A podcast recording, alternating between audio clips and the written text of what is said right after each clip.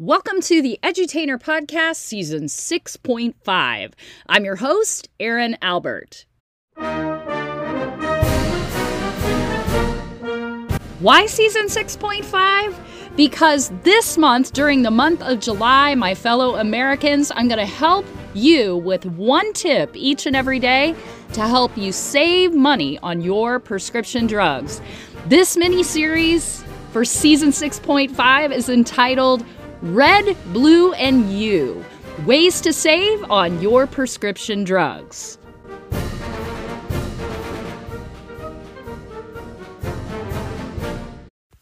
Hey, everybody, Erin Albert. Red, Blue, and You, ways to save on your prescription drugs. Today, we're going to talk about a category of drugs that you should not buy prescription. That's coming up next.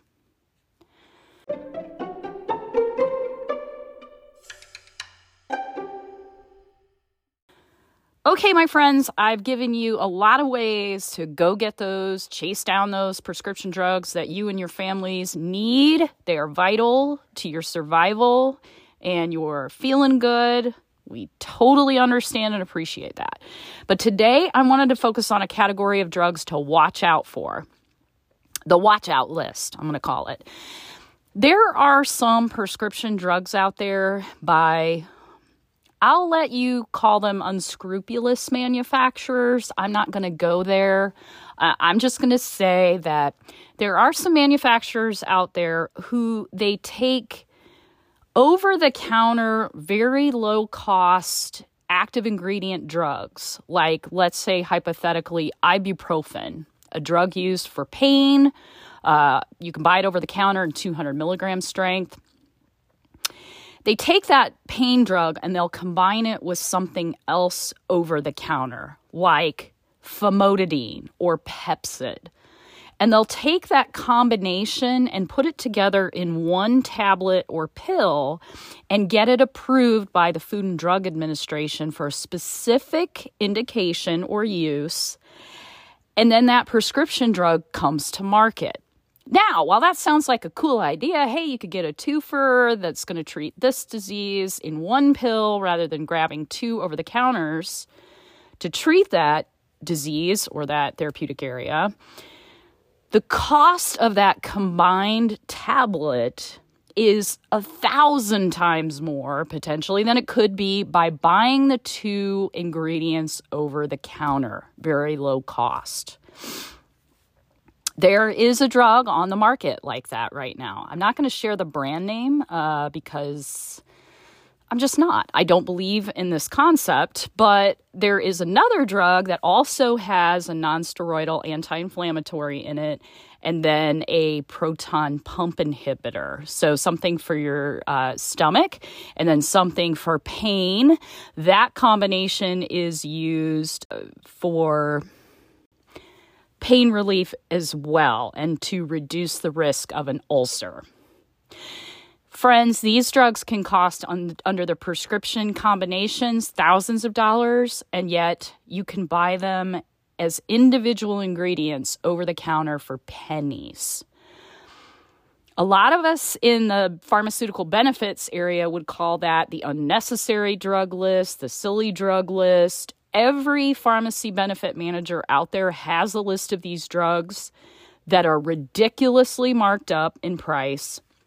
And a lot of patients don't even realize that the active ingredients separately are costing pennies versus the thousands of dollars that maybe just a 30 day supply would cost under this prescription combination. So watch out for these silly drug combinations, as I call them. You want to ask your doctor, hey, is this a combination product that you're going to put me on? And are the active ingredients of that combination available lower cost over the counter? If so, can I just buy them over the counter and maybe use my HSA or FSA card? Or can I buy them using two prescriptions instead of one prescription and keeping those costs super low? You don't want to spend or be caught spending thousands of dollars per 30 day supply on two active ingredients that you can buy over the counter for pennies, especially if you have a job change and maybe your insurance changes and you get stuck on that product and then you're footing the entire bill. So, one of my fellow pharmacist friends suggested I put this out as a watch out episode for you all today, and I'm happy to do it because this category of drugs always kind of was one of the categories that kept me up at night when I worked on pharmacy benefits. So, the watch out list these are drugs you do not want to get as prescription, multi ingredient combined tablets if they cost thousands of dollars when you can get them for pennies, either over the counter or as individual prescriptions. I hope that helps. Another tip another way for you to save on your prescription drugs each and every day here during the month of July on the Edutainer podcast. Next up, we're going to be tackling individual drugs. I put out a APB to my network. Some of my friends wanted me to tackle specific drugs which I'm going to do on the next few episodes here for you, how I would approach trying to find the lowest net cost and then sharing that with you, both for patients that have insurance and patients that do not have the luxury of healthcare insurance.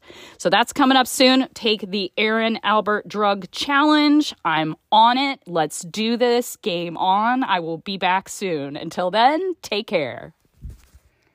Thanks for listening to another episode of the Edutainer Podcast. I'm your host, Erin Albert.